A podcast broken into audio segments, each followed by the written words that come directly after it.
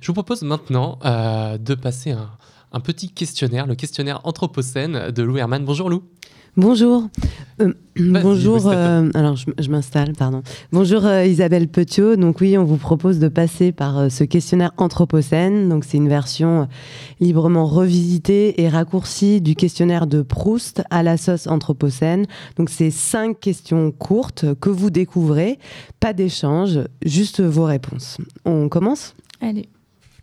De quoi avez-vous peur aujourd'hui? D'un effondrement euh, de la biodiversité notamment. Dans quel paysage vous vous sentez le mieux? Dans une forêt, je dirais. Parmi toutes les menaces à l'œuvre, environnementales, sociales et politiques, quelle est celle qui vous touche le plus? Dans toutes les menaces, vous avez dit Oui, parmi toutes les menaces à l'œuvre, quelle est celle qui vous touche le plus Euh, bah Là, c'est un peu l'actualité, c'est une menace politique. Mais après, euh, la menace environnementale, elle est, elle est, elle est omniprésente. Donc, elle, enfin, moi, elle me quitte jamais. euh, je l'ai toujours à l'esprit. Et qu'est-ce qui vous donne de l'espoir pour l'avenir?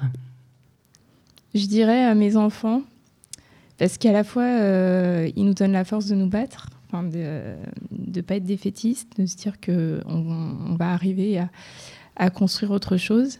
Et puis aussi à la, la confiance, en fait, la confiance dans les générations à venir, à, à s'adapter, et puis peut-être à inventer, à faire des révolutions qu'on n'aurait même pas imaginées.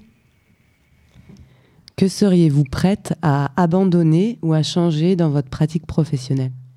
Ah bah tout. et je l'ai déjà fait. Merci beaucoup euh, Isabelle Petiot. Un grand merci Lou, un grand merci Isabelle Petiot pour, pour cet échange.